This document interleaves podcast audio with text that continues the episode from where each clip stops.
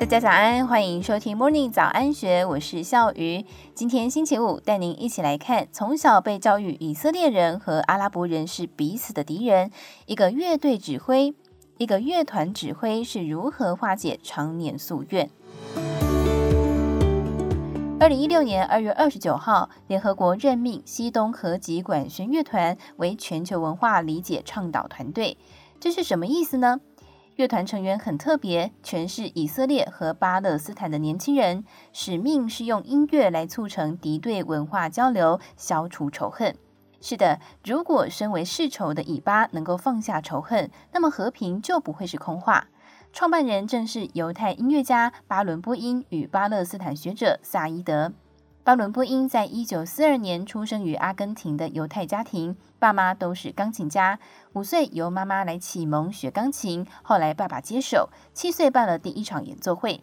他十岁的时候，全家搬回祖国以色列，同时登上维也纳的舞台。到了十二岁，到萨尔兹堡学习指挥，录制第一张专辑，邀请他参与柏林爱乐演奏。但是二战才结束十年，纳粹大屠杀仍然是历历在目，爸爸因此婉拒。接着他就到巴黎学声乐与作曲，二十五岁第一次在伦敦指挥演出，逐步成为大师。一九九三年六月份，国际知名学者萨伊德受到英国广播公司 BBC 的邀约，担任伦敦的主讲人。巴伦波因正好在伦敦举行独奏会。两个人住在同一家饭店，在大厅柜台相遇。萨伊德还买了独奏会的票。一个巴勒斯坦人对上一个犹太人，一开口没有吵架，反而是一见如故。从音乐聊到政治、艺术、人生，同样都热爱音乐，对以巴冲突抱持相似的观点。他们能够一拍即合，中东和平有什么不可能？一九九九年正逢歌德诞生两百五十周年。他的名作《西东诗集》强调东西文化融合的理想，两个人就以此为名，在德国威玛成立西东合集工作坊。他们每年在西班牙塞维亚将一百二十位来自中东各国的以巴青年聚在一起练琴演奏。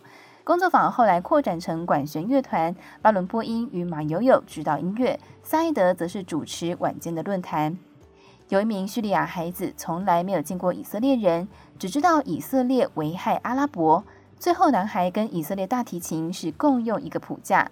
巴伦波因说，他们合奏音乐就不能够再用以往的方式来看待对方。二十多年来，乐团在世界巡回演出，每一次都引来国际的注目。零三年萨伊德过世，巴伦波因还是持续带领乐团。除了演出，巴伦波因也不断地挑战政治禁忌。德国作曲家华格纳曾经在书信当中反犹太，希特勒崇拜他，因此以色列禁止公开演奏华格纳的音乐。但是他觉得华格纳被过度政治化。零一年，他带领柏林歌剧院管弦乐团在耶路撒冷演出华格纳的作品，引起极大的争议。他又安排演出华格纳的《女武神》。大屠杀幸存者与以色列政府强力施压，强迫他更改曲目。但是他在最后安可准备的表演前，对台下观众说：“一定有人不会将华格纳的音乐与纳粹扯上关联。能够演奏华格纳是一种民主的行为。我现在要不要演出这首安可曲呢？交由在场的各位来决定。”观众整整讨论了半个小时，台下有人对他咒骂吼叫。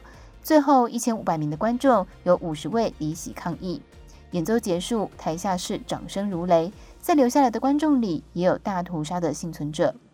此外，巴伦布因拒绝接受穿军装的以色列记者访问，政府气炸，骂他是真正反犹太主义者、国家叛徒。零八年，他拿到了巴勒斯坦的国籍，是世界上第一位拥有以色列和巴勒斯坦双重护照的人。